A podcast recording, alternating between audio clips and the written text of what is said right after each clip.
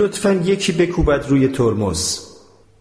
توضیحات آرام بخش به کنار، بسیاری از مردم با شنیدن چنین احتمالاتی به هراس می‌افتند. این افراد گلهی ندارند که مطابق توصیه‌های تلفن هوشمندشان عمل کنند یا هر دارویی را که پزشکشان می‌گوید بخورند.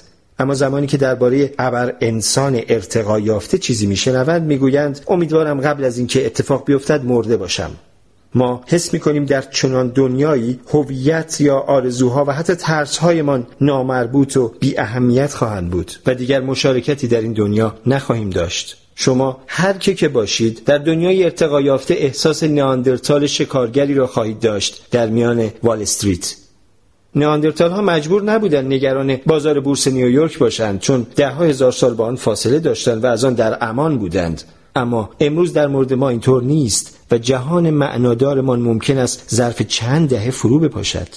حتی اگر تا سال 2100 خیابان‌هایمان مملو از خداگونگانی نشود که این طرف و آن طرف می‌روند، تلاش برای ارتقای جایگاه انسان خردمند احتمالاً دنیا را طوری دگرگون می‌کند که دیگر قابل شناسایی نخواهد بود. پژوهش‌های علمی و تحولات فناوری با سرعتی فراتر از درک اغلب انسان‌ها به پیش می‌روند. من هنوز روزی را که اولین بار با اینترنت مواجه شدم به خاطر دارم. سال 1993 بود و من دبیرستانی بودم. همراه با دو سه تا از رفقا به دیدار دوستمان ادو رفته بودیم که حالا متخصص کامپیوتر است. می‌خواستیم پینگ پونگ بازی کنیم. ادو آن موقع هم از علاقمندان پر و پا قرص کامپیوتر بود و قبل از آن که میز پینگ پونگ را سرهم کنیم، اصرار کرد چیز شگفت‌انگیز تازه‌ای نشانمان دهد. سیم تلفن را به کامپیوترش وصل کرد و چند دکمه را فشار داد. یک دقیقه تمام فقط صدای جیرجیر و جیغ و وزوز شنیدیم و بعد سکوت. نتیجه نداد. زیر لب غرغر کردیم ولی ادو باز سعی کرد و چند بار دیگر هم، تا اینکه بالاخره فریادی کشید و خبر داد که توانسته از کامپیوترش را به کامپیوتر مرکزی دانشگاه در آن نزدیکی‌ها وصل کند. پرسیدیم در کامپیوتر مرکزی چی هست؟ پاسخ داد خب هنوز که چیزی نیست، اما میشه همه چیزو در اون گذاشت. گفتیم مثلا چی؟ و گفت نمیدونم، همه چی. چیز چندان امیدوار کننده‌ای به نظر نمی رسید. رفتیم سراغ بازیمان و چند هفته‌ای سرگرمی تازه‌مان دست انداختن ادو بود به خاطر فکر خنده‌دارش. این مربوط می شود به کمتر از 25 سال پیش. کسی چه می داند 25 سال بعد از این چه خواهد شد؟ مردم زمانی که متوجه می شوند با چه سرعتی به سمت آن امر ناشناخته بزرگ پیش می روند و برای حفاظت از خودشان در برابر آن حتی روی مرگ هم نمی توانند حساب کنند، واکنششان امید بستن به این است که یک نفر روی ترمز بکوبد و از سرعت بکاهد.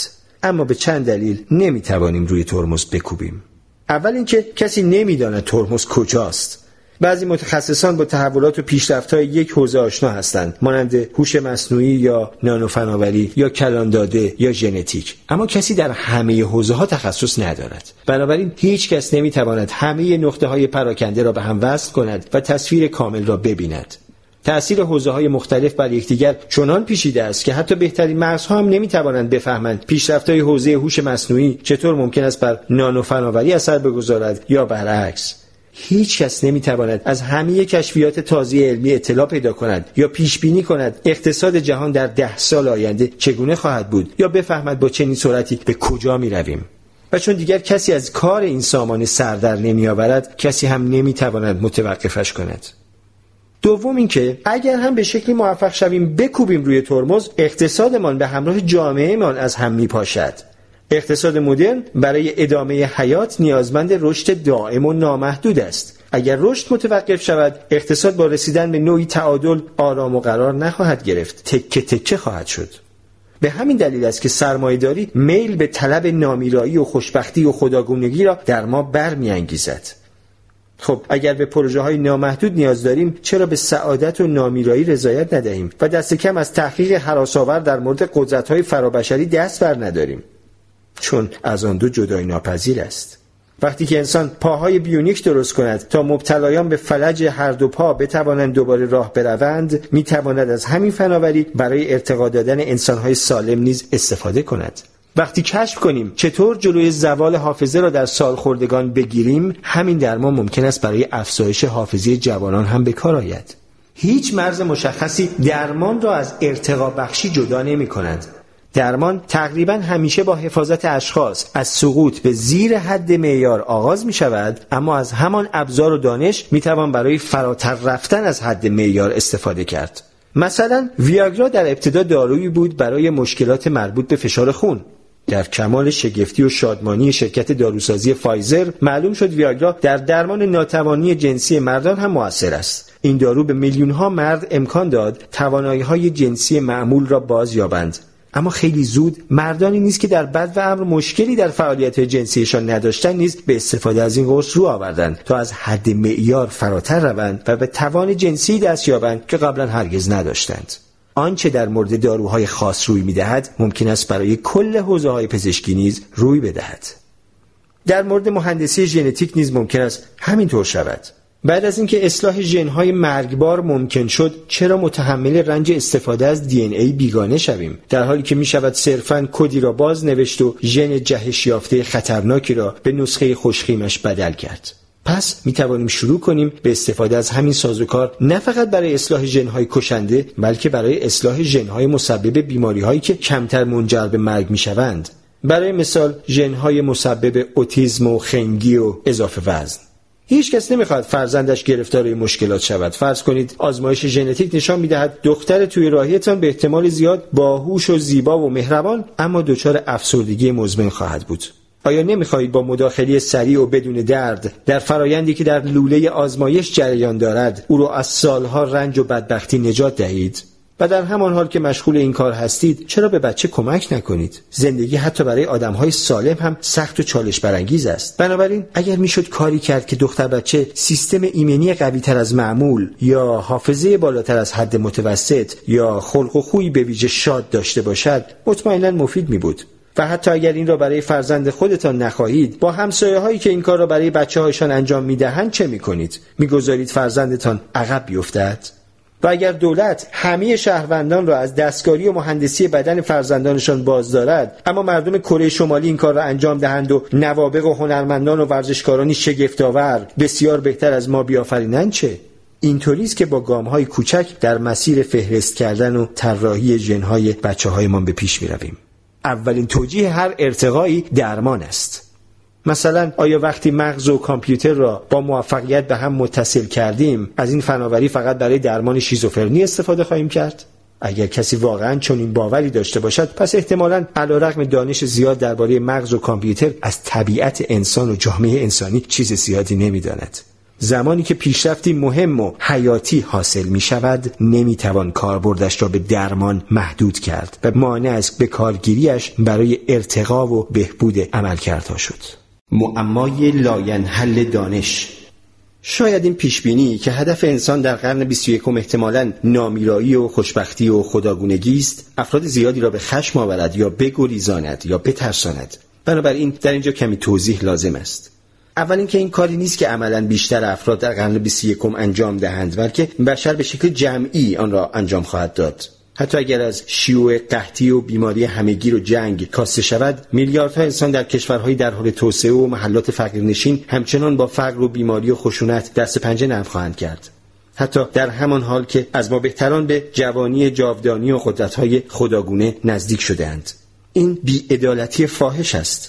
ممکن است کسی بگوید مادامی که حتی یک کودک از سوء تغذیه می‌میرد یا یک انسان بالغ در درگیری‌های سرکردگان قاچاق مواد مخدر کشته می‌شود، انسان‌ها باید همه تلاششان را صرف مبارزه با این مصیبت‌ها کنند. فقط زمانی که آخرین شمشیر هم غلاف شد، باید ذهنمان را معطوف کار بزرگ بعدی کنیم. اما تاریخ این گونه عمل نمی‌کند.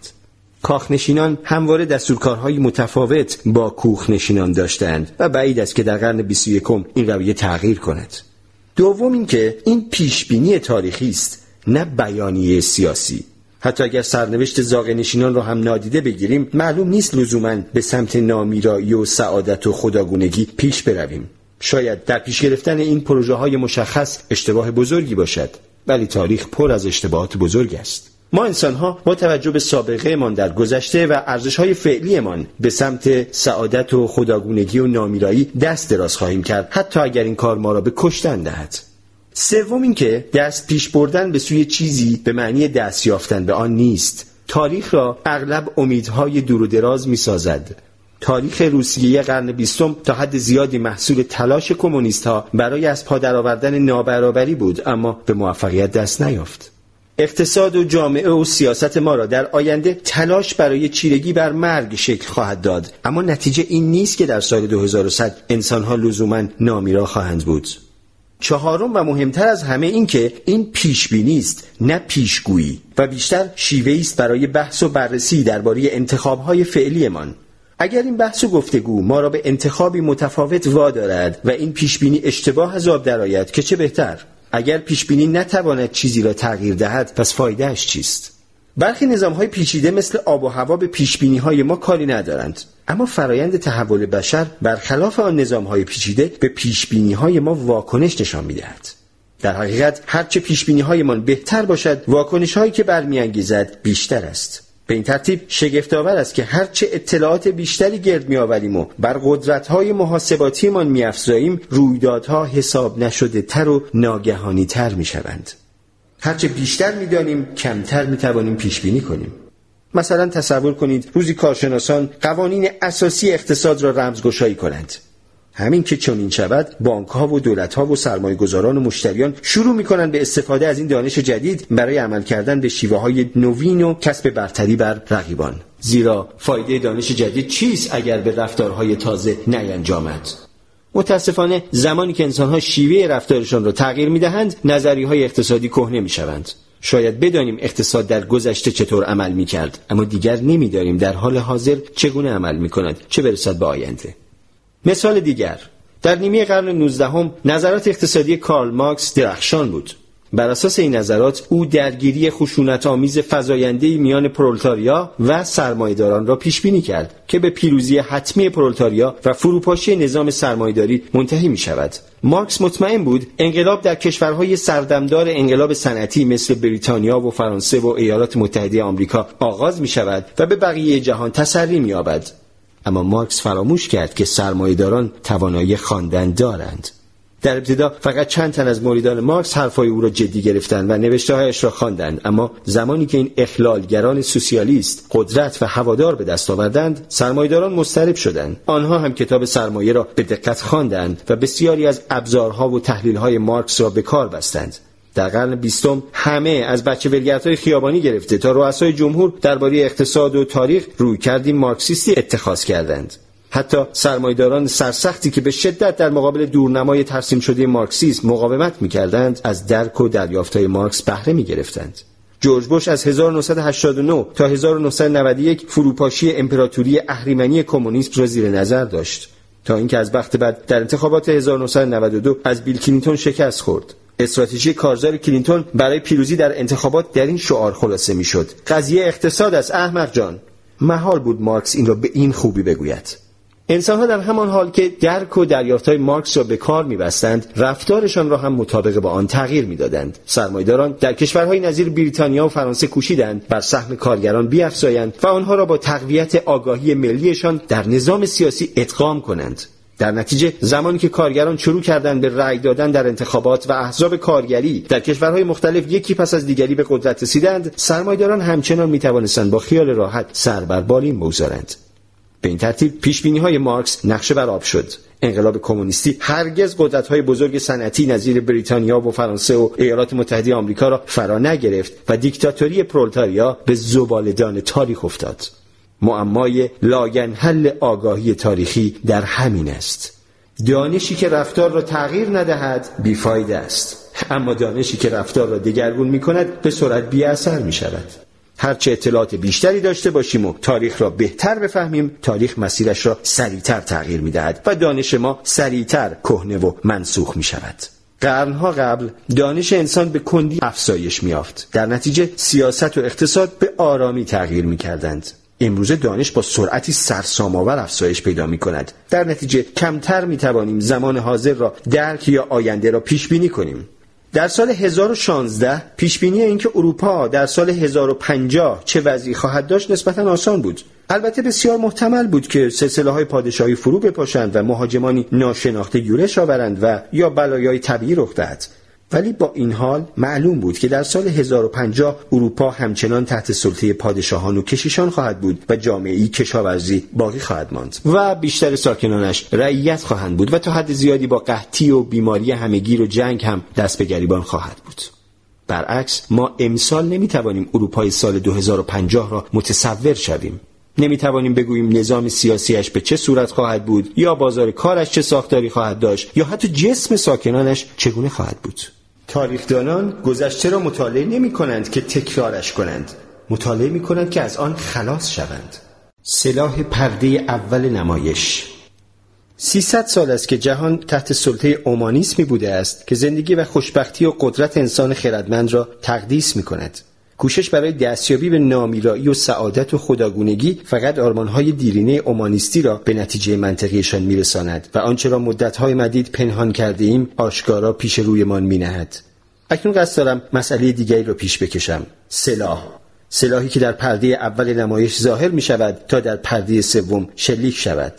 ظهور اومانیسم نطفه‌های سقوط خود را هم در بر دارد. اگرچه کوشش برای رساندن انسان به خداگونگی اومانیسم را به نتیجه منطقیش میرساند، همزمان عیب‌های ذاتی آن هم نمایان می‌شود.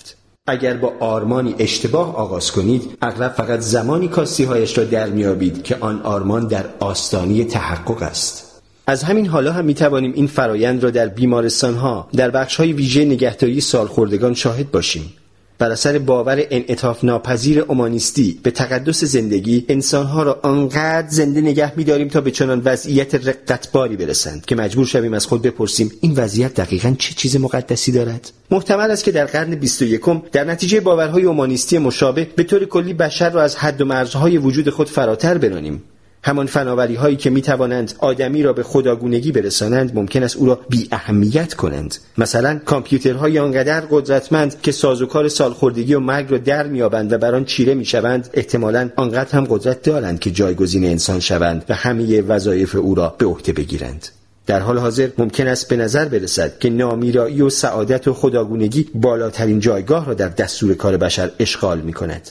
اما با نزدیک شدن به این اهداف ممکن است اغتشاش‌های حاصله ما را به سمت مقاصدی کاملا متفاوت منحرف کنند. آینده‌ای که ترسیم کرده ایم صرفاً آینده مبتنی بر گذشته است. آینده مبتنی بر اندیشه‌ها و آرزوهای مسلط بر جهان در 300 سال گذشته.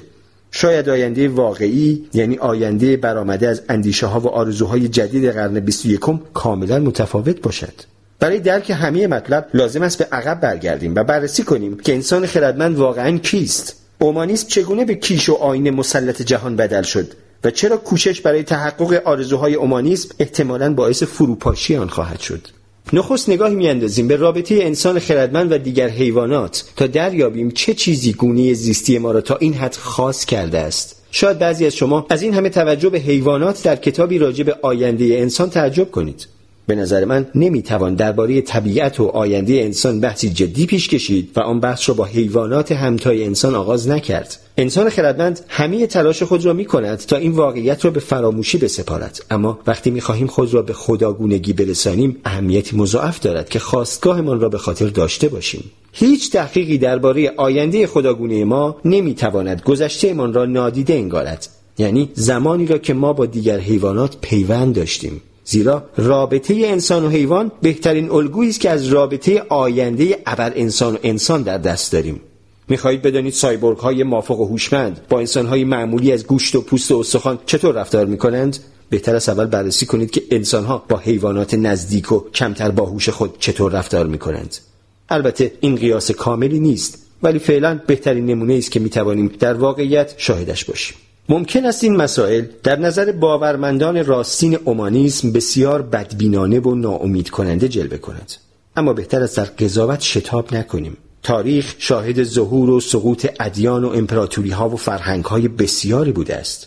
چون این اغتشاش‌های لزوماً بد نیست. اومانیسم 300 سال بر جهان حاکم بوده است که زمان چندان درازی نیست. فراعنه 3000 سال بر مصر حکم راندند و پاپ‌ها 1000 سال اروپا را زیر سلطه داشتند.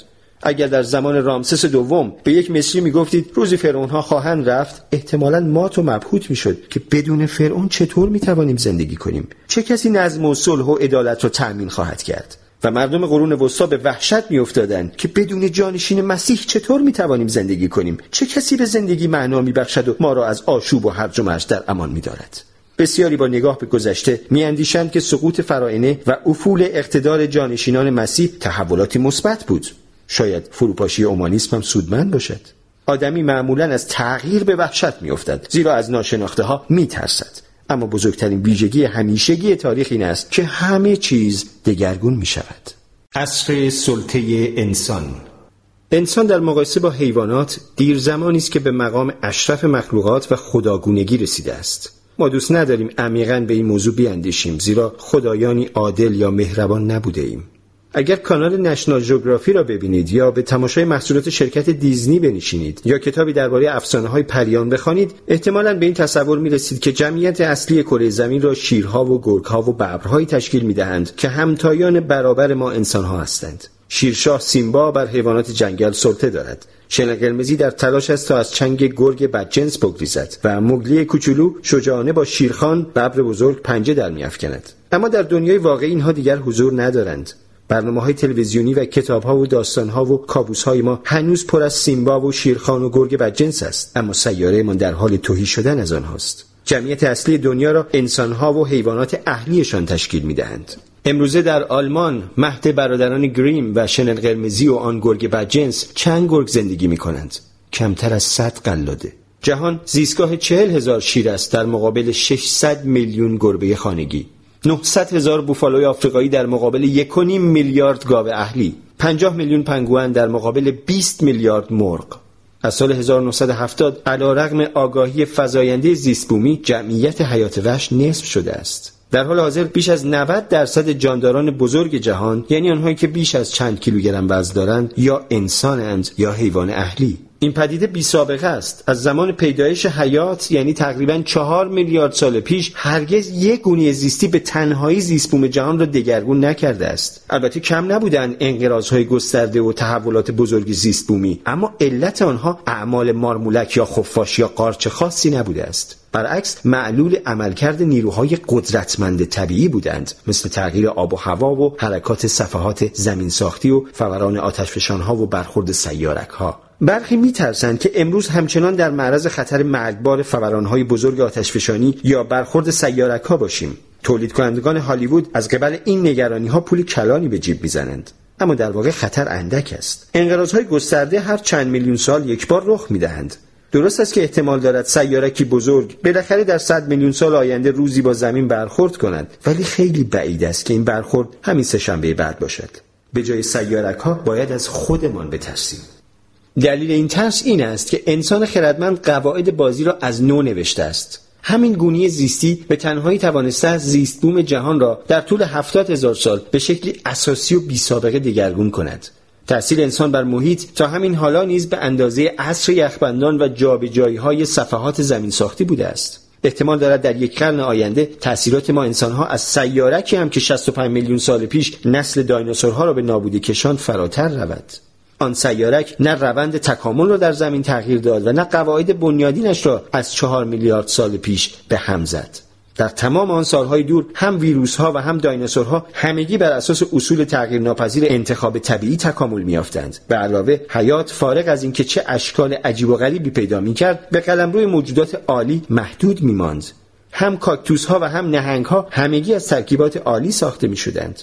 حالا بشر آماده است طراحی هوشمند را جایگزین انتخاب طبیعی کند و گستره حیات را از قلمرو موجودات عالی به غیر عالی بکشاند. سلطه انسان پدیده‌ای تازه مربوط به چند قرن گذشته نیست. همان ده‌ها هزار سال پیش هم که نیاکان ما در عصر حجر از شرق آفریقا به 4 گوشه دنیا رفتند، گیاهان و جانوران هر قاره و جزیره‌ای را که به آن پا گذاشتند تغییر دادند. همه دیگر گونه‌های انسانی جهان، 90% حیوانات بزرگ جثه استرالیا، 75% پستانداران بزرگ آمریکا و حدود 50% همه پستانداران بزرگ جثه و خشکزی کره زمین را به انقراض کشاندند. و اینها همه قبل از کشت اولین مزرعه گندم و ساختن اولین ابزار فلزی و نگاشتن اولین متن یا ضرب اولین سکه رخ داد. انسان‌های خردمند اولیه احتمالاً نمی‌توانستند میان شکار سالانه ماموت که فقط باعث مرگ 2 یا 3 ماموت میشد و انقراض این حیوانات پشمالوی و غولپیکر هیچ ارتباطی بیابند. حداکثر شاید ریش سفید قبیله دستخوش حسرت گذشته میشد و به جوانترهای شکاک میگفت جوان که بودم ماموت‌ها خیلی بیشتر از حالا بودند. ماستودون‌ها و الک‌ها هم همینطور. البته آن وقت‌ها سران قبایل هم درستکار بودند و بچه‌ها به بزرگترها احترام می‌گذاشتند. از نسل مارها. شواهد انسانشناختی و باستانشناختی نشان می‌دهد که شکارگر خوراکجویان کهن احتمالاً روح باور بودند و اعتقاد داشتند هیچ شکاف بنیادینی میان انسان و دیگر حیوانات نیست که بین آنها جدایی اندازد. جهان، یعنی اون دره محلی و رشته‌کوه‌های اطرافش، متعلق به همه ساکنانش بود و همه از مجموع قواعد مشترکی پیروی می‌کردند که شامل گفتگوهای بیوقفه میان موجودات ذی‌نفع می‌شد. انسان با حیوان و درخت و سنگ و نیز با جن و پری و اهریمن و روح به گفتگو می‌نشست. در دل این شبکه ارتباطی ارزش‌ها و هنجارهایی شکل می‌گرفت که برای انسان و فیل و درخت بلوط و ارواح به یک اندازه الزام‌آور بود. جهانبینی روح باور هنوز هم راهنمای برخی اجتماعات شکارگر خوراکجوست که تا عصر جدید به حیات خود ادامه داده‌اند. یکی از آنها قوم نایاکاست که در جنگل‌های استوایی جنوب هند سکونت دارند. دنی ناوه، انسانشناسی که سالها درباره قوم نایاکا تحقیق کرده است، میگوید یک نایاکایی که حین راه رفتن در جنگل با حیوانی خطرناک مثل ببر یا مار یا فیل مواجه می‌شود، ممکن است خطاب به آن حیوان بگوید: تو در جنگل زندگی می‌کنی، من هم اینجا در جنگل زندگی می‌کنم. تو دنبال غذا به اینجا آمده‌ای، من هم آمدم تا برای خودم گیاه جمع کنم. من برای صدمه زدن به تو نیامدم. این نوع نگرش روح باور برای بسیاری از انسان‌های صنعت زده امروز غریب و ناآشنا به نظر می‌آید. بیشتر ما ناخودآگاه حیوانات را موجوداتی اساساً متفاوت و حقیر می‌دانیم. دلیلش این است که حتی کهن‌ترین سنت‌های ما هم هزاران سال بعد از پایان عصر انسان‌های شکارگر خوراکجو شکل گرفتند. مثلا عهد عتیق در هزاره اول پیش از میلاد نگاشته شد و قدیمی‌ترین داستان‌هایش بازتاب واقعیت‌های هزاره دوم پیش از میلاد است. اما در خاورمیانه دوران شکارگر خوراکجوها تقریباً 7000 سال پیشتر به سر رسید. بنابراین تعجبی ندارد که کتاب مقدس روح باوری را رد می‌کند و یگان داستان روح باورش درست در همان آغاز مثل هشداری شدید ظاهر می‌شود. کتاب مقدس مفصل است و پر از معجزه و اعجاب و شگفتی. با این حال تنها جایی که حیوانی با یک انسان حرف میزند همان زمانی است که مار حوا را میفریبد تا از میوه ممنوعه دانش بخورد. در باغ عدن آدم و حوا مثل خوراکجویان به سر میبردند. خروج از عدن شباهت چشمگیری به انقلاب کشاورزی دارد. خدای خشمگین به جای آنکه بگذارد آدم همچنان میوه‌های وحشی گرد آورد، او را با ملامت محکوم می‌کند که به عرق پیشانیت نان خواهی خورد. پس شاید اتفاقی نباشد که در کتاب مقدس حیوانات در باغ عدن فقط در دوره پیشاکشاورزی با انسان‌ها سخن می‌گفتند. کتاب مقدس از این رویداد چه درسی به ما می‌دهد؟ اینکه نباید به سخن مارها گوش سپرد و اصولاً بهتر است از گفتگو با حیوانات و گیاهان خودداری کرد که جز مصیبت چیزی در پی ندارد. البته داستان کتاب مقدس لایه‌های معنایی ژرف‌تر و کهن‌تری هم دارد. در اغلب زبان‌های سامی حوا به معنی مار یا حتی مار ماده است.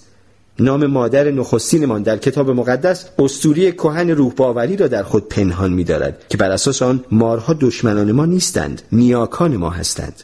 بسیاری از فرهنگ‌های روح باور معتقد بودند که انسان از نسل حیوان است، از جمله مار و دیگر خزندگان.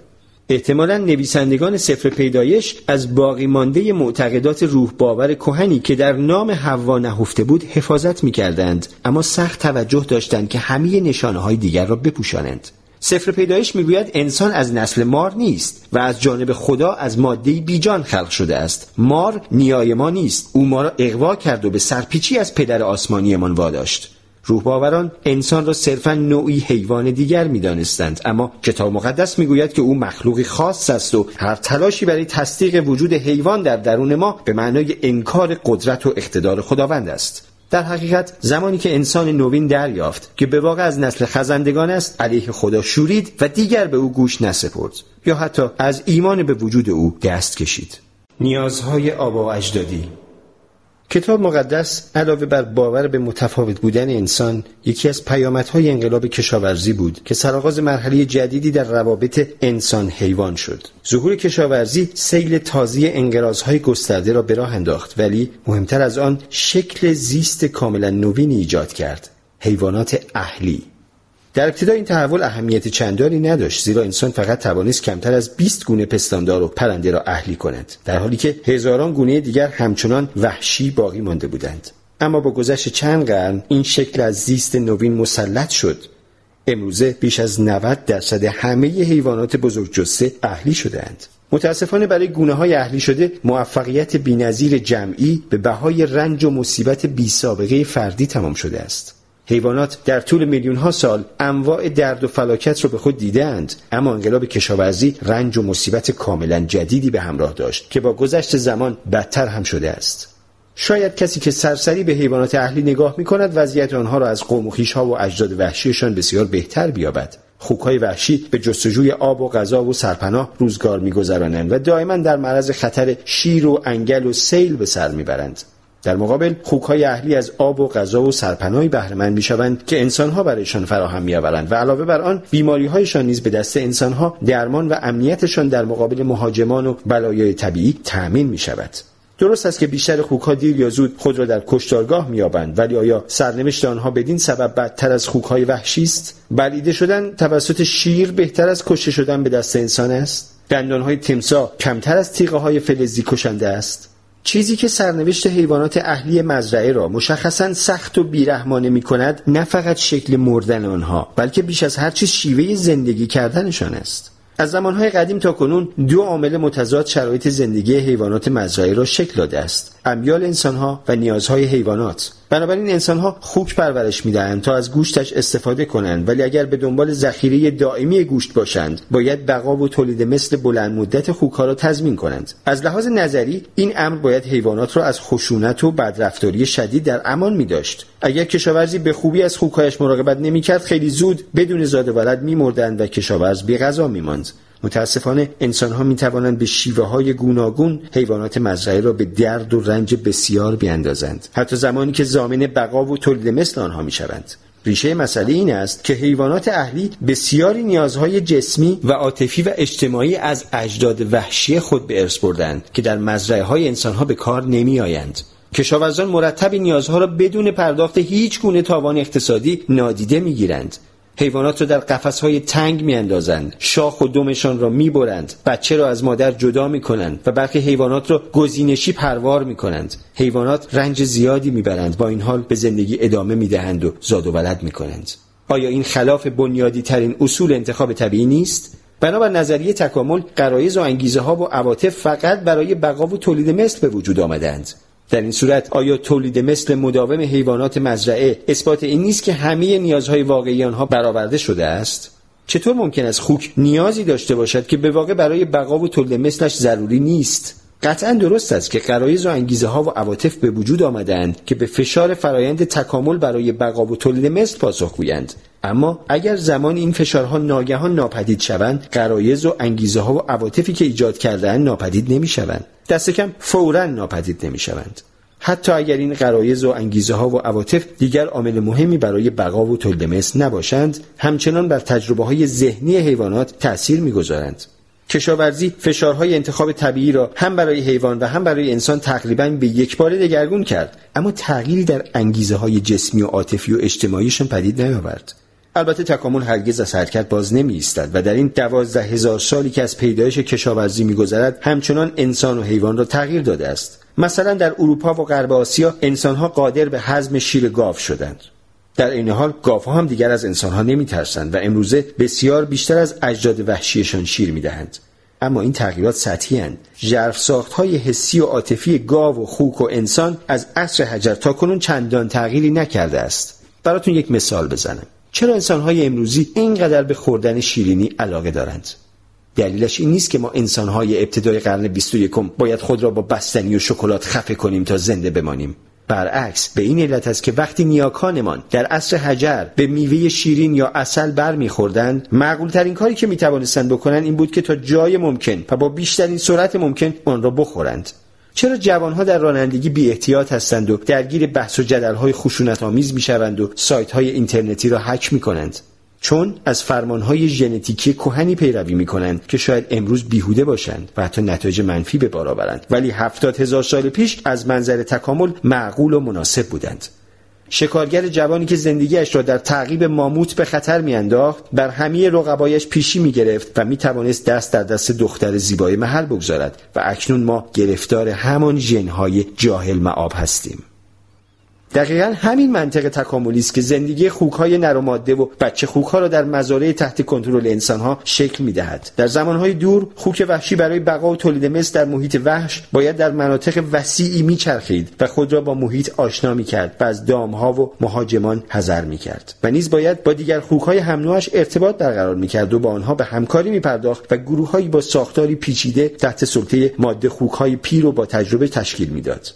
در نتیجه فشارهای فرایند تکامل خوک‌های نر وحشی را به حیواناتی بسیار باهوش و اجتماعی بدل کرد که ویژگیشان کنجکاوی پرشور و میل قوی به سازگاری با دیگران، تفریح و بازی، پرسه زدن در محیط اطراف و کشف آن است. بعید بود ماده خوکی که بر اثر نوعی جهش ژنتیکی نادر بی‌اعتنا به محیط اطراف و خوک‌های نر متولد می‌شد بتواند زنده بماند یا تولید مثل کند. اخلاف خوک‌های وحشی یعنی خوک‌های اهلی هوش و کنجکاوی و مهارت‌های اجتماعی را از آنها به ارث بردند. خوک‌های اهلی مثل خوک‌های وحشی با استفاده از انواع و اقسام علائم صوتی و بویایی با یکدیگر ارتباط برقرار می‌کنند. خوک مادر کوچکترین جیغ بیمانند بچه‌اش را می‌شناسد، همانطور که بچه خوک 2 روزه هم تفاوت صدای مادرش را با دیگر ماده خوک‌ها در می‌یابد. پروفسور استنلی کورتیس از دانشگاه ایالتی پنسیلوانیا 2 خوک به نام‌های هملت و املت را تعلیم می‌داد تا دسته مخصوص بازی‌های کامپیوتری را با پوزه‌شان کنترل کنند و دریافت خوک‌ها خیلی زود در یادگیری بازی‌های کامپیوتری ساده به پای نخستی‌ها رسیدند. امروزه ماده خوک‌ها در دامداری‌های صنعتی مشغول بازی‌های کامپیوتری نیستند، بلکه به دست انسان‌هایی که اربابشان شده‌اند در قفس‌های مخصوص باروری به اندازه معمولاً 2 متر در 60 سانتی‌متر محصور می‌شوند. کف این قفس‌ها بتونی است و دور تا دورشان میله‌های فلزی که معمولاً مانع از این طرف و آن طرف چرخیدن یا به پهلو خوابیدن ماده خوک‌های آبستن می‌شوند، چه برسد به اینکه بتوانند راه بروند. ماده خوک‌ها بعد از 3.5 ماه ماندن در چنین وضعیتی به قفس‌های کمی بزرگتر منتقل می‌شوند که بچه خوک‌هایشان را در آنجا به دنیا بیاورند و شیر بدهند. بچه خوک بنابر طبیعت خود 10 تا 20 هفته پستان مادر را می‌مکد، اما در دامداری‌های صنعتی ظرف 2 تا 4 هفته آنها را به زور از شیر می‌گیرند و از مادر جدا می‌کنند و به جای دیگر می‌فرستند تا پروار و آماده کشتار شوند. مادر را فوراً دوباره حامله می‌کنند و او را به قفس باروری باز می‌گردانند تا این چرخه باز از ابتدا تکرار شود. این چرخه 5 تا 10 بار تکرار می‌شود تا آنکه خود ماده خوک را هم به کشتارگاه می‌سپارند. در سال‌های اخیر کاربرد این قفس‌ها در اتحادیه اروپا و برخی ایالت‌های آمریکا محدود شده است، اما همچنان در بسیاری کشورها متداول است و 10 میلیون ماده خوک باردار تقریباً همه عمر را در آنها به سر می‌برند. دامداران به همه چیزهایی که ماده خوک برای بقا و تولید مثل نیاز دارد رسیدگی می‌کنند. به او غذای کافی می‌دهند، در مقابل بیماری‌ها واکسینش می‌کنند و در شرایط آب و هوایی نامساعد از او محافظت می‌کنند و با لقاح مصنوعی باردارش می‌کنند. از منظر عینی ماده خوک نیازی ندارد در محیط اطرافش کند و کاف کند، با دیگر خوک‌ها معاشرت کند، به بچه خوک‌هایش بپیوندد یا حتی راه برود، اما از منظری ذهنی همچنان نیاز مبرمی به این کارها دارد و اگر به این نیازها پاسخ داده نشود به شدت رنج می‌برد. ماده خوک‌های محصور در قفس‌های باروری نوعاً نارضایی شدید از خودشان می‌دهند که به نوبت جای خود را به ناامیدی می‌دهد. درس اصلی روانشناسی تکاملی این است: نیازی که هزاران نسل قبل شکل گرفته است همچنان به لحاظ ذهنی احساس می شود، حتی اگر اکنون دیگر برای بقا و تولید مثل ضروری نباشد. متاسفانه انقلاب کشاورزی به انسانها این قدرت را داد که بقا و تولید مثل حیوانات اهلی را تضمین کنند، اما نیازهای ذهنیشان را کاملا نادیده بگیرند. موجودات زنده الگوریتمند. از کجا میتوانیم مطمئن باشیم حیواناتی نظیر خوک به راستی دنیای ذهنی شامل نیازها و احساسات و عواطف دارند؟ آیا گناه انسان انگاشتن حیوانات، یعنی نسبت دادن ویژگی‌های انسانی به ناانسان‌ها، مانند بچه‌ای که میپندارد عروسک هم خشم و محبت را احساس می‌کند، به گردن ما نیست؟ در حقیقت نسبت دادن عواطف انسانی به خوک‌ها آنها را انسان نمی‌کند، پستاندارشان می‌کند. زیرا عواطف خصوصیتی منحصراً انسانی نیست، بلکه میان همه پستانداران و نیز همه پرندگان و احتمالاً برخی خزندگان و حتی ماهی‌ها مشترک است. همه پستانداران توانایی‌ها و نیازهای عاطفی دارند و با توجه به این واقعیت که خوک هم پستاندار است، می‌توانیم با اطمینان نتیجه بگیریم عواطف هم دارد. در دهه‌های اخیر دانشمندان علوم زیستی نشان داده‌اند که عواطف پدیده‌های روحی روانی مرموزی نیستند که فقط به کار سرودن شعر و ساخت سمفونی بیایند. برعکس الگوریتم‌های زیست شیمیایی‌اند که در بقا و تولید مثل همه پستانداران نقشی حیاتی دارند. الگوریتم مجموعه اقدامات روشمند در محاسبات و حل مشکلات و تصمیم گیری است. خود الگوریتم محاسبه مشخصی نیست، بلکه روشی است که در محاسبه دنبال می شود. مثلا اگر بخواید میانگین دو عدد را حساب کنید، می توانید از یک الگوریتم ساده استفاده کنید. این الگوریتم می گوید قدم اول، دو عدد را با هم جمع کنید. قدم دوم، مجموع آنها را بر دو تقسیم کنید. وقتی دو عدد 4 و 8 را وارد این الگو کنید، به عدد 6 می رسید. نمونه پیچیده‌تر دستور پخت غذا در آشپزی است. الگوریتم تهیه سوپ سبزیجات احتمالاً به این شکل است: 1. نصف فنجان روغن را در ظرف داغ کنید. 2. 4 پیاز را ریز ریز کنید. 3. پیاز را تف دهید تا رنگش طلایی شود. 4. 3 سیب زمینی خرد و به ظرف اضافه کنید. 5. 1 کلم را به شکل رشته‌های باریک خرد و به ظرف اضافه کنید. و بقیه مراحل هم به همین ترتیب. شما می توانید همین الگوریتم را 10 بار دنبال کنید و هر بار از سبزیجاتی کمی متفاوت استفاده کنید و به این ترتیب سوپی کمی متفاوت داشته باشید، اما الگوریتم همان است. دستور پخت به خودی خود نمی تواند سوپ شود. لازم است کسی آن را بخواند و مراحل تعیین شده را دنبال کند. اما می توان دستگاهی ساخت که الگوریتم در آن گنجانده شده باشد و دستگاه خود به خود دنبالش کند. بعد از آن دیگر فقط لازم است آب و برق و سبزیجات برای آن ماشین تأمین کنیم تا خودش سوپ را برایمان آماده کند. دستگاه سوپ ساز زیاد نیست، ولی احتمالاً به دستگاه‌های سکه‌ای فروش نوشیدنی برخورده اید. الگوریتم‌های دستگاه‌های سکه‌ای با وسایل مکانیکی و مدارهای الکتریکی کار می‌کنند. الگوریتم‌های حاکم بر انسان‌ها از طریق عواطف و احساسات و افکار عمل می‌کنند و دقیقاً همین نوع الگوریتم خوک و بابون و سمور آبی و مرغ را هم کنترل می‌کند. برای انتقال ژن‌ها به نسل بعد فقط حل مشکلات بقا کفایت نمی‌کند. حیوانات باید مشکلات مربوط به تولید مثل را هم حل کنند و این منوط است به محاسبه احتمالات. انتخاب طبیعی شهوت و انزجار را الگوریتم‌های قرار داده است برای ارزیابی بخت تولید مثل. زیبایی مساوی است با اقبالی بلند برای داشتن فرزندانی موفق. وقتی زنی مردی را می‌بیند و با خود می‌اندیشد آه چه خوش قیافه است، و زمانی که طاووس ماده‌ای طاووسی نر را می‌بیند و پیش خودش می‌گوید آه چه دم زیبایی، کاری شبیه دستگاه‌های سکه‌ای خودکار انجام می‌دهد. وقتی برقی که از بدن جنس نر ساطع می‌شود چشم آنها را می‌گیرد، الگوریتم‌های به شدت قدرتمندی به کار می‌افتند که در طی میلیون‌ها سال تکامل فراهم آمده‌اند. در چشم هم زدن این الگوریتم‌ها نشانه‌های جزئی در ظاهر جنس نر را به احتمالات مربوط به تولید مثل تبدیل می‌کنند و به این نتیجه می‌رسند که به احتمال قوی این نر بسیار سالم و پرنطفه است با ژن‌های فوق‌العاده. اگر همسرش شوم احتمالاً بچه‌هایم هم بسیار سالم می‌شوند و ژن‌های خیلی خوبی پیدا می‌کنند. البته این نتیجه گیری به قالب کلمات یا اعداد در نمی آید، بلکه به شکل بیقراری پرشور کشش جنسی نمایان می شود. طاووس‌های ماده و اغلب زنان این محاسبات را با کاغذ و قلم انجام نمی دهند، صرفاً احساسشان می کنند. 99% تصمیم‌های ما از جمله مهمترین انتخاب‌های زندگیمان در مورد همسر و شغل و محل زندگی از طریق الگوریتم‌های بسیار ظریفی اتخاذ می‌شوند که آنها را عواطف و احساسات و امیال می‌نامیم. چون این الگوریتم‌ها بر زندگی همه پستانداران و پرندگان و شاید برخی خزندگان و ماهی‌ها حاکمند، زمانی که انسان و بابون و خوک احساس ترس می‌کنند، فرایندهای عصبی مشابهی در نقاط مشابه مغزشان رخ می‌دهد. بنابراین محتمل است که انسان‌ها و بابون‌ها و خوک‌های وحشت‌زده تجربه‌های مشابهی داشته باشند. ظاهراً احساسی اساسی بین همه پستانداران مشترک است: پیوند بین مادر و نوزادش. پستانداران مادر آنقدر به بچه‌هایشان علاقه دارند که اجازه می‌دهند آنها بدنشان را بمکند. بچه‌های پستانداران هم میل شدیدی به چسبیدن به مادرانشان و ماندن در کنار آنها دارند. در حیات وحش، بچه خوک‌ها و گوساله‌ها و توله سگ‌هایی که نمی‌توانند کنار مادرشان باشند، معمولاً چندان زنده نمی‌مانند. تا همین اواخر این امر در مورد فرزندان انسان هم صادق بود. می توانیم از احساسات دیگری هم سخن بگوییم، ولی از آنجا که بچه‌های پستانداران بدون مراقبت مادرانه زنده نمی‌مانند، عشق مادرانه و پیوند قوی میان مادر و نوزاد ویژگی همه پستانداران است. مدت‌ها طول کشید تا دانشمندان این مسئله را بپذیرند.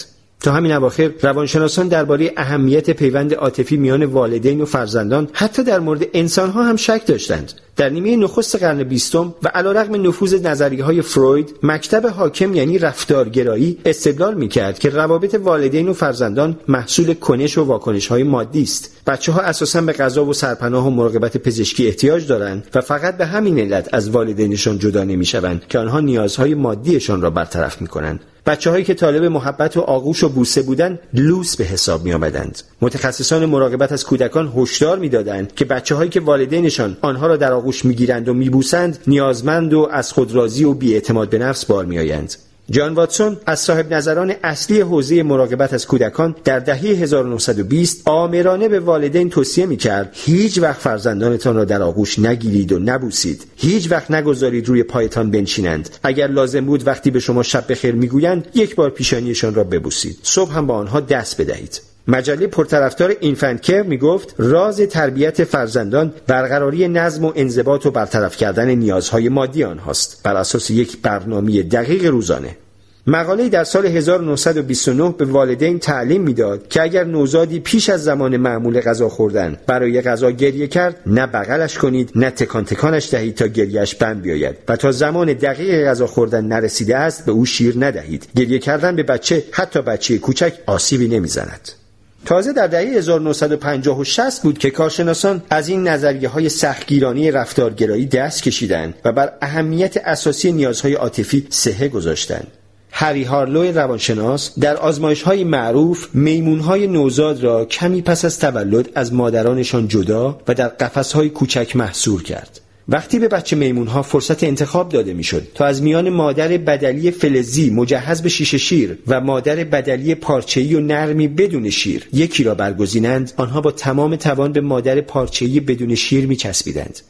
آن بچه میمون‌ها چیزی می‌دانستند که جان واتسون و کارشناسان مجله اینفنت کر از آن خبر نداشتند. پستانداران نمی‌توانند فقط با غذا زنده بمانند، به پیوندهای عاطفی هم نیاز دارند. میلیون‌ها سال تکامل میل شدید به رابطه عاطفی را در میمون‌ها پرورانده است. تکامل این فاز را نیز در ذهن آنها حک کرده که پیوندهای عاطفی احتمالاً با چیزهای نرم پشمالو بیشتر شکل می‌گیرند تا اشیاء محکم فلزی. نیاز به پیوندهای عاطفی آنقدر قوی است که بچه میمون‌های هارلو آن ماکت فلزی را که شیرشان میداد رها کردند و توجهشان معطوف به تنها چیزی شد که به نظر می‌رسید قادر است به این نیاز پاسخ گوید. متأسفانه آن مادر پارچه‌ای هرگز به عواطف آنها پاسخی نداد و در نتیجه میمون‌های کوچک دچار مشکلات روانی و اجتماعی شدیدی شدند و میمون‌های عصبی و غیر اجتماعی بار آمدند. امروز نمیتوانیم توصیه‌های مربوط به اوایل قرن 20 را در مورد تربیت کودکان درک کنیم.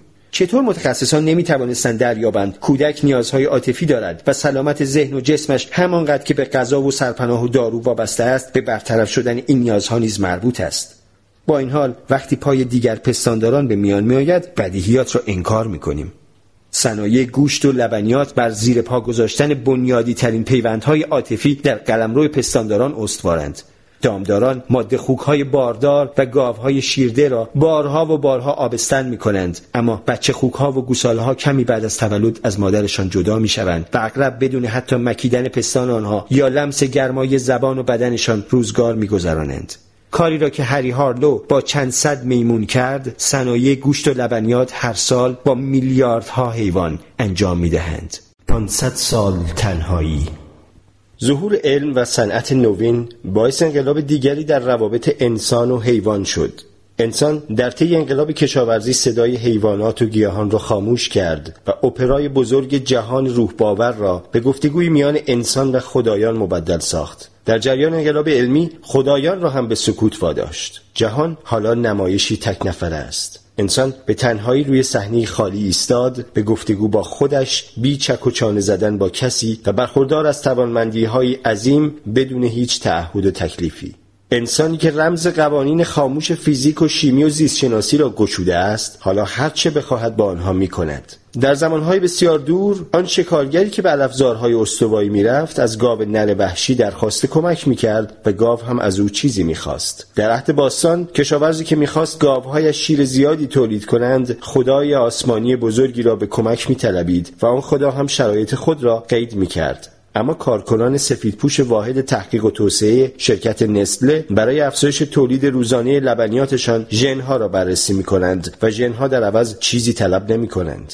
البته انسان‌های عضو واحد تحقیق و توسعه هم مانند شکارگران و کشاورزان افسانه‌های خاص خود را دارند. مهمترین آنها سرقت ادبی بی‌شرمانه‌ای است از داستان درخت معرفت و باغ عدن. اما صحنه رویدادها به باغی در وولسوب مانور منتقل می‌شود.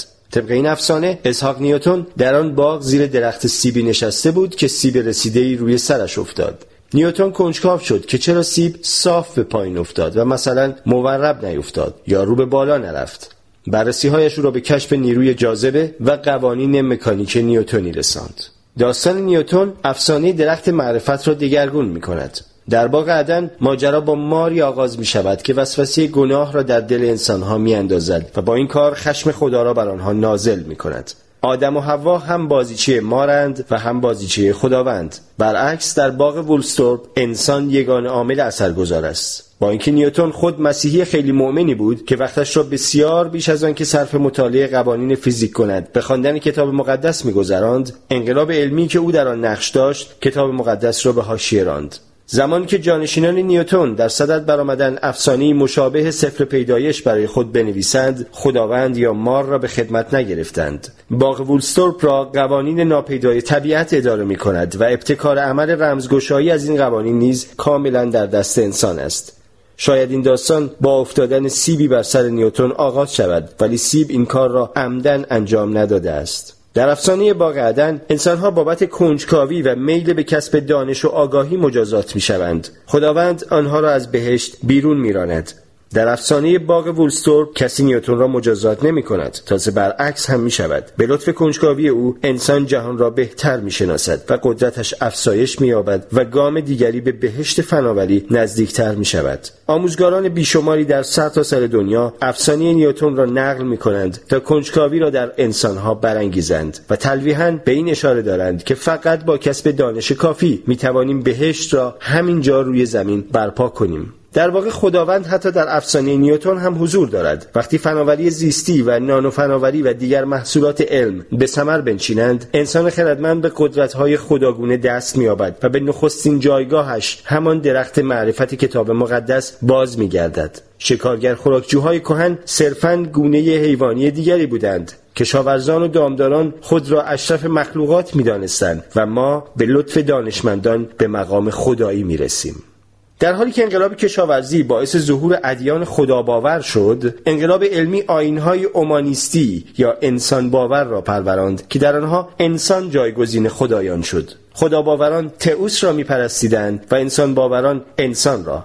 اندیشه بنیادین آیین‌های انسان باوری چون لیبرالیسم، کمونیسم و نازیسم این است که انسان خردمند ذاتی منحصر به فرد و مقدس دارد که منبع هر گونه مرجعیت و معنا در جهان است. خوب و بد هرچه در دنیا روی می‌دهد بر اساس تأثیر آن رویداد بر انسان خردمند تعیین می‌شود.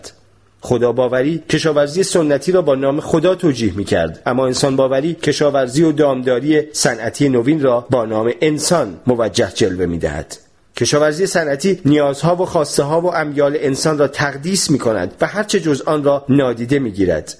کشاورزی و دامداری صنعتی به حیوانات که از تقدس ذات انسان بی‌بهره‌اند هیچگونه علاقه و دلبستگی ندارد و هیچ نیازی هم به خدایان ندارد، زیرا علم و فناوری نوین قدرت‌هایی به انسان می‌بخشند بسیار فراتر از قدرت خدایان کهن.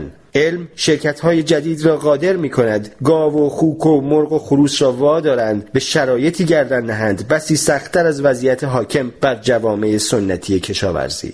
در سالهای اخیر که بازاندیشی در روابط انسان و حیوان آغاز شده است، چنین کارهایی با انتقادات روزافزون مواجه شده است.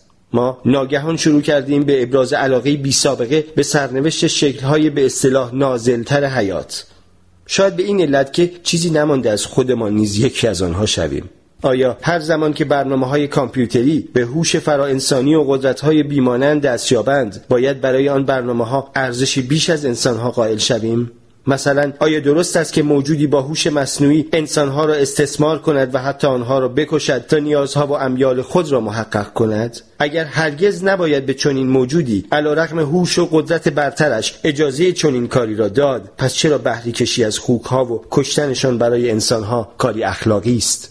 آیا انسانها جوهری سحرآمیز دارند به علاوه هوش بیشتر و قدرت برتر که از خوک و مرغ و خروس و شامپانزه و برنامه کامپیوتری متمایزشان می‌کند؟ اگر اینطور است، آن جوهر از کجا می‌آید و چرا مطمئنیم که هوش مصنوعی هرگز نمی‌تواند به آن دست یابد؟ و اگر چنین جوهری وجود ندارد، آیا دلیلی داریم که همچنان برای زندگی انسان ارزش خاصی قائل شویم، حتی بعد از آنکه هوش و قدرت کامپیوتر از انسان پیشی می‌گیرد؟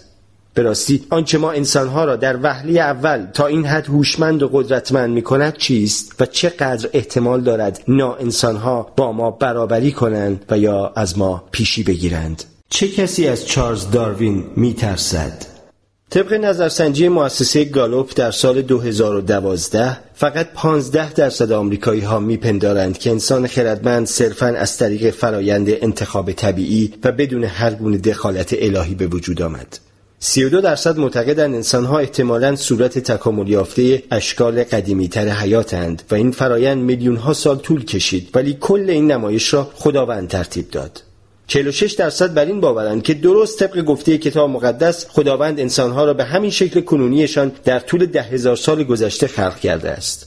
3 سال تحصیل در کالج قطعاً تأثیری بر این دیدگاه‌ها ندارد. همین نظرسنجی نشان داد که از میان فارغ التحصیلان مقطع کارشناسی رشته‌های علوم انسانی 46% داستان خلقت به روایت کتاب مقدس را باور دارند، اما فقط 14% می‌پندارند که انسان بدون هیچ گونه نظارت الهی به وجود آمده است. حتی از بین دارندگان مدرک کارشناسی ارشد و دکترا هم 25% به کتاب مقدس معتقدند، در حالی که صرفاً 29% امتیاز خلق گونه زیستی ما را صرفاً به انتخاب طبیعی می‌دهند. با اینکه از قرار معلوم در مدرسه ها نظریه تکامل بسیار کم آموزش داده می شود، برخی مذهبی های متعصب همچنان اصرار دارند که این نظریه اصلا نباید تدریس شود. به جای آن تقاضا دارند که نظریه طراحی هوشمند حتما به بچه ها تعلیم داده شود، نظریه‌ای که طبق آن همه موجودات زنده بر اساس تحریزی یک هوش برتر که به خداوند هم معروف است آفریده شدند. مذهبی‌های متعصب می‌گویند هر دو نظریه را آموزش دهید و بگذارید خود بچه‌ها تصمیم بگیرند. چرا نظریه تکامل چون این اعتراض‌هایی را برمی‌انگیزد اما ظاهراً کسی به نظریه نسبیت یا مکانیک کوانتوم اهمیتی نمی‌دهد؟ چرا سیاستمداران خواستار آن نیستند که بچه‌ها با نظریه‌های دیگر درباره ماده و انرژی و زمان آشنا شوند؟ هرچه باشد اندیشه‌های داروین در نظر اول بسیار کمتر از اندیشه‌های اینشتین و ورنر هایزنبرگ خطرناک به نظر می‌رسد. نظریه تکامل مبتنی بر اصل بقای اسلحه است که فکری ساده و روشن اگر نگوییم کسل کننده.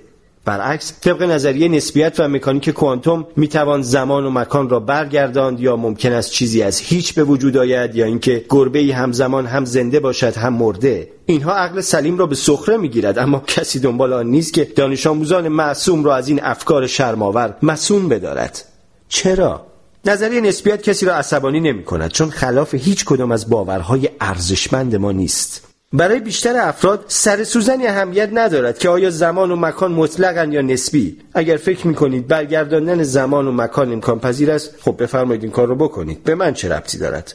برعکس داروین ما را از روحمان محروم کرده است. اگر کسی واقعا نظریه تکامل را بفهمد در می‌یابد که روحی وجود ندارد. این فکر ترسناک است، نه تنها برای مسیحیان و مسلمانان معتقد، بلکه همچنین برای بسیاری از سکولارهایی که هیچ اعتقاد مذهبی روشنی ندارند ولی با این حال میخواهند باور داشته باشند که هر انسانی ذاتی منفرد و جاودانی دارد که در طول حیاتش تغییر نمی‌کند و حتی بعد از مرگ نیز صحیح و سالم باقی میماند. واژه منفرد یا ایندیویدوال به معنای لفظی یعنی چیزی که نمی‌شود تجزیه‌اش کرد.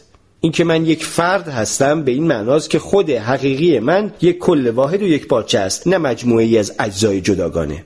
گفته می شود این ذات تجزیه ناپذیر در طول زمان امتداد می یابد، بیان که چیزی از آن کم یا به آن اضافه شود. جسم و مغز من در معرض فرایند مداوم تغییراتی مانند فعال شدن نورون ها و جریان یافتن هورمون ها و انقباض عضلات است. شخصیت و خواسته ها و روابط من نیز هرگز ثابت نمی مانند و ممکن است در طی چند سال و چند دهه کاملا دگرگون شوند. اما در پس همه اینها من از تولد تا مرگ و می توان امیدوار بود که حتی بعد از مرگ همان انسانی که هستم باقی می مانم. متاسفانه نظریه تکامل این فکر را رد می کند که خود حقیقی ما ذاتی تجزیه ناپذیر و تغییر ناپذیر و بالقوه جاودانی است. طبق نظریه تکامل همه موجودات زیستمند از فیل و درخت بلوط گرفته تا سلول و مولکول دی ان ای ترکیبی از اجزای کوچکتر و ساده تری هستند که دائما با هم ترکیب و از هم جدا می شوند. فیل ها و سلول ها به تدریج در نتیجه ترکیب و تجزیه شدن های تازه به وجود آمدند. چیزی که نمی تواند تجزیه شود یا تغییر یابد ممکن نیست از طریق فرایند انتخاب طبیعی به وجود آمده باشد.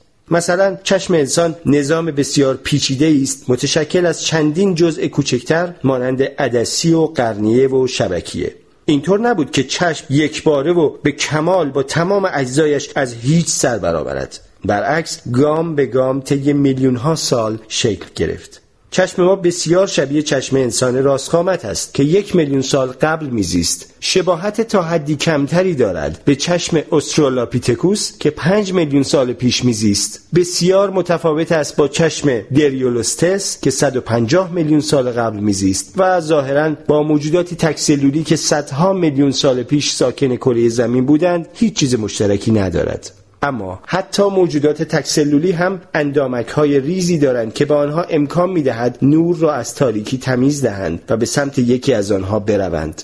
از این اندام‌های حسی کهن تا چشم انسان امروزی راهی دراز و پرپیچ و خم طی شده است، ولی اگر پای صدها میلیون سال در میان باشد قطعاً می‌توان همه این مسیر را گام به گام پیمود. می‌شود این کار را کرد چون چشم متشکل از بسیاری اجزای مختلف است. اگر هر چند نسل یک بار جهشی کوچک تغییری جزئی در هر یک از این اجزا پدید آورد، با گذشت چند میلیون نسل این تغییرات میتواند به شکل گرفتن چشم انسان منتهی شود. اگر چشم یک کل یکپارچه و فاقد اجزا بود، هرگز نمیشد از طریق فرایند انتخاب طبیعی به وجود آید. به همین دلیل است که نظریه تکامل نمیتواند فکر وجود روح را بپذیرد. دست کم اگر منظورمان از روح چیزی تجزیه ناپذیر و تغییر ناپذیر و بالقوه جاودانی باشد. چون این چیزی به هیچ وجه نمیتواند حاصل تکامل گام به گام باشد. انتخاب طبیعی توانست چشم انسان را به وجود آورد چون چشم متشکل از چند جزء است، اما روح اجزایی ندارد. اگر روح انسان خردمند مرحله به مرحله از روح انسان راست‌قامت به وجود آمد، این مراحل دقیقاً چه بودند؟ آیا بخشی از روح هست که در انسان خردمند پیشرفته‌تر از انسان راست‌قامت باشد؟ اما روح اصلاً اجزایی ندارد. ممکن است بگویید روح انسان تکامل نیافت، بلکه در روز روشن با تمام شکوه و جلالش یکباره پدید آمد. اما آن روز روشن دقیقاً چه زمانی بود؟ وقتی با دقت به تکامل انسان بنگریم، دریافتن این موضوع به شکل ناراحت کننده دشوار می‌شود. هر انسانی که تاکنون هستی یافته، حاصل اسپرم نری بوده که با تخمک ماده لقاح یافته است. اولین بچه‌ای رو که صاحب روح شد در نظر بگیرید. این بچه بسیار شبیه پدر و مادرش بود، جز اینکه او روح داشت و آنها نداشتند. دانش زیستی ما میتواند با قطعیت تولد بچه‌ای را که انحنای قرنیه‌اش کمی بیشتر از والدینش بود توضیح دهد. جهشی جزئی در تنها یک ژن میتواند علت آن باشد. اما زیستشناسی نمیتواند توضیح دهد چگونه کودکی دارای روح جاودانی از والدینی متولد میشود که حتی ذره‌ای روح نداشتند. آیا فقط یک جهش ژنتیکی صرف یا حتی چندین جهش کافی است تا به موجودی زنده جوهری ببخشد مسئول از هر تغییری، از جمله حتی مرگ؟ به این ترتیب وجود روح با نظریه تکامل جور در نمی آید. تکامل به معنی تغییر است و نمی تواند چیزهای ابدی به وجود آورد. از منظر تکامل نزدیکترین چیز به جوهر انسان DNA است و مولکول DNA وسیله جهش است، نه مسند جاودانگی. این قضیه خیلی ها را به وحشت می اندازد. افرادی را که ترجیح می دهند نظریه تکامل را رد کنند تا اینکه از روحشان دست بکشند. چرا بازار بورس فاقد شعور و آگاهی است؟ داستان دیگر که در توجیه برتری انسان به کار می رود این است که از بین تمام موجودات روی زمین فقط انسان خردمند ذهن ذی شعور دارد. ذهن کاملا با روح متفاوت است. ذهن چیزی مرموز و جاودانی نیست. اندامی شبیه چشم یا مغز هم نیست، بلکه جریان تجربه های درونی است، نظیر درد و لذت و خشم و عشق. این تجربه های ذهنی حاصل عواطف و احساسات و افکار به هم پیوسته ای هستند که لحظه خود را نشان می دهند و فوراً ناپدید می شوند. سپس تجربه های دیگر خود را نشان می دهند و غیب می شوند، لحظه ظاهر می شوند و از بین می روند. داستان روح را بعضی میپذیرند و برخی رد میکنند. برعکس، جریان سیال ذهن واقعیت محسوس است که هر لحظه بیواسطه شاهدش هستیم. قطعی ترین چیز در جهان است. نمیشود به وجودش شک کرد. حتی زمانی که دستخوش شک و تردیدیم و از خود میپرسیم آیا تجربه های ذهنی واقعا وجود دارند، میتوانیم مطمئن باشیم که در همان لحظه در حال تجربه کردن شک و تردیدیم. تجربه های مربوط به شعور و آگاهی که جریان افکار را شکل میدهند دقیقاً چیستند؟ هر تجربه ذهنی 2 ویژگی بنیادین دارد: احساس و میل. ربات و کامپیوتر شعور و آگاهی ندارند، چون علیرغم هزاران توانایی چیزی احساس نمی‌کنند و تمنای چیزی ندارند. شاید ربات حسگر انرژی داشته باشد که وقتی باتریش رو به اتمام است به واحد پردازش مرکزی علامتی بفرستد. احتمالاً بعد از این ربات به سمت پریز برق می رود و خود را به برق می زند و باتریش را شارژ می کند. اما در طی این فرایند ربات چیزی را تجربه نمی کند. برعکس انسانی که انرژیش تمام می شود احساس گرسنگی می کند و نیاز وافری دارد که این احساس ناخوشایند را متوقف کند. به همین دلیل است که می گوییم انسان موجودی صاحب شعور و آگاهی است و ربات نیست، و برای همین هم واداشتن انسانها به کار و فعالیت تا حدی که از شدت گرسنگی و خستگی از پا درآیند جنایت محسوب می شود. اما واداشتن رباتها به کار و فعالیت تا حدی که باتریشان تمام شود هیچ نکوهش اخلاقی به بار نمی آورد. حیوانات چطور؟ آیا شعور و آگاهی دارند؟ آیا تجربه های ذهنی دارند؟ آیا واداشتن اسب به کار و فعالیت تا حدی که از خستگی از پا بیفتد کار درستی است؟ علوم زیستی در حال حاضر بر این نظرند که همه پستانداران و پرندگان و حداقل برخی خزندگان و ماهیها احساسات و عواطف دارند. اما جدیدترین نظریه ها این را نیز تبیین می کنند که احساسات و عواطف الگوریتم های زیست شیمیایی پردازش اطلاعاتند. با توجه به اینکه می‌دانیم ربات و کامپیوتر بدون داشتن هر گونه تجربه ذهنی اطلاعات را پردازش می‌کنند، آیا ممکن است در مورد حیوانات هم همینطور باشد؟ در حقیقت می‌دانیم که حتی در بدن حیوانات هم بسیاری از مدارهای حسی و عاطفی مغز می‌توانند اطلاعات را پردازش کنند و فعالیت‌های کاملا ناخودآگاه را به راه اندازند. پس شاید پشت همه احساسات و عواطفی که به حیوانات نسبت می‌دهیم، مثل گرسنگی و ترس و محبت و وفاداری، صرفاً الگوریتم‌های فاقد شعور و آگاهی نهفته باشد، نه تجربه‌های ذهنی. رنه دکارت پدر فلسفه مدرن هوادار همین نظریه بود. او در قرن 17 مصر بود بر اینکه فقط انسان‌ها احساس و میل و طلب دارند و همه موجودات دیگر دستگاه‌های خودکار بیفکری هستند، شبیه ربات یا دستگاه سکه‌ای. وقتی انسان به سگ لگد میزند، سگ چیزی تجربه نمی‌کند. خود به خود عقب می‌نشیند و زوزه می‌کشد. درست مثل دستگاه سکه‌ای پرسر و صدایی که بدون احساس کردن یا خواستن چیزی فنجانی قهوه درست می‌کند. این نظریه در زمان دکارت عموماً پذیرفته شده بود. در قرن 17 پزشکان و پژوهشگران سگ‌های زنده را تشریح و عملکرد اندام‌های داخلیشان را مشاهده می‌کردند، بدون اینکه از داروی بیهوشی استفاده کنند یا از این کار ابایی داشته باشند. هیچ اشکالی در این کار نمی‌دیدند. درست مثل ما که در باز کردن درپوش دستگاه سکه‌ای و مشاهده چرخ‌دنده‌ها و تسمه نقاله‌هایش اشکالی نمی‌بینیم. اکنون در آغاز قرن 21 هنوز بسیاری بر این نظرند که حیوانات هیچ گونه شعور و آگاهی ندارند یا حداکثر شعوری بسیار متفاوت و نازل دارند. برای اینکه مشخص کنیم آیا حیوانات ذهنی ذی‌شعور مشابه ما دارند یا نه، نخست باید از چگونگی عملکرد ذهن و نقش آن درک و شناخت بهتری پیدا کنیم. اگر ندانیم ذهن چیست، نمی‌توانیم تأثیرات کامل فناوری‌های نوینی همچون هوش مصنوعی را دریابیم. بنابراین بگذارید لحظاتی سوال مشخصمان را درباره ذهن حیوانات کنار بگذاریم و ببینیم علم از ذهن آگاهی به طور کلی چه می‌داند. متداول ترین توضیح این است که مغز نظامی است بسیار پیچیده با بیش از 80 میلیارد نورون متصل به شبکه‌های متعدد در هم بافته.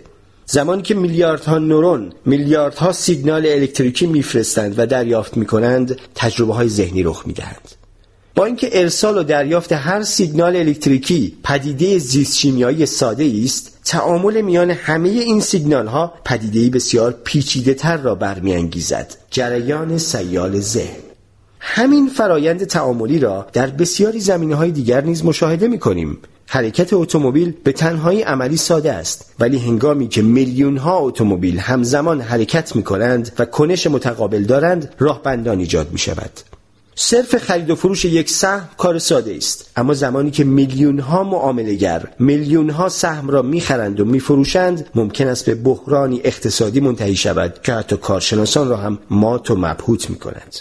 زمانی که هزاران اتومبیل به کندی به سمت لندن حرکت میکنند، این را راهبندان مینامیم. اما از این طریق نوعی شعور و آگاهی فوق‌العاده در لندن ایجاد نمی شود که بر فراز میدان پیکادلی این شهر چرخ بزند و پیش خود بگوید: وای، احساس راهبندان می کنم. وقتی میلیون ها آدم میلیارد ها سهم می فروشند، این را بحران اقتصادی می نامیم. ولی وال استریت ذهنی ذی‌شعور ندارد که با شکوه و شکایت بگوید: احساس بحران می کنم. هرگاه چند تریلیون مولکول آب در آسمان با هم ترکیب شوند این را ابر مینامیم، اما ابر ذهن و آگاهی پیدا نمی‌کند که بگوید احساس می‌کنم بارانیم. پس چگونه است که وقتی میلیون‌ها سیگنال الکتریکی در مغز من به حرکت در می‌آیند شعور و آگاهی ایجاد می‌شود با این مضمون که عصبانیم؟ در حال حاضر که قطعاً جوابی برای این سوال نداریم. بنابراین اگر این بحث گیج و سردرگمتان کرده است بدانید بسیاری دیگر را هم به همین حال انداخته است. حتی بهترین دانشمندان هم با رمزگشایی از معمای ذهن و آگاهی فاصله زیادی دارند. یکی از شگفتی‌های علم این است که هرگاه دانشمندان چیزی را ندانند می‌توانند همه جور نظریه و حدس و گمانی را امتحان کنند ولی در آخر هم به جهلشان اعتراف کنند.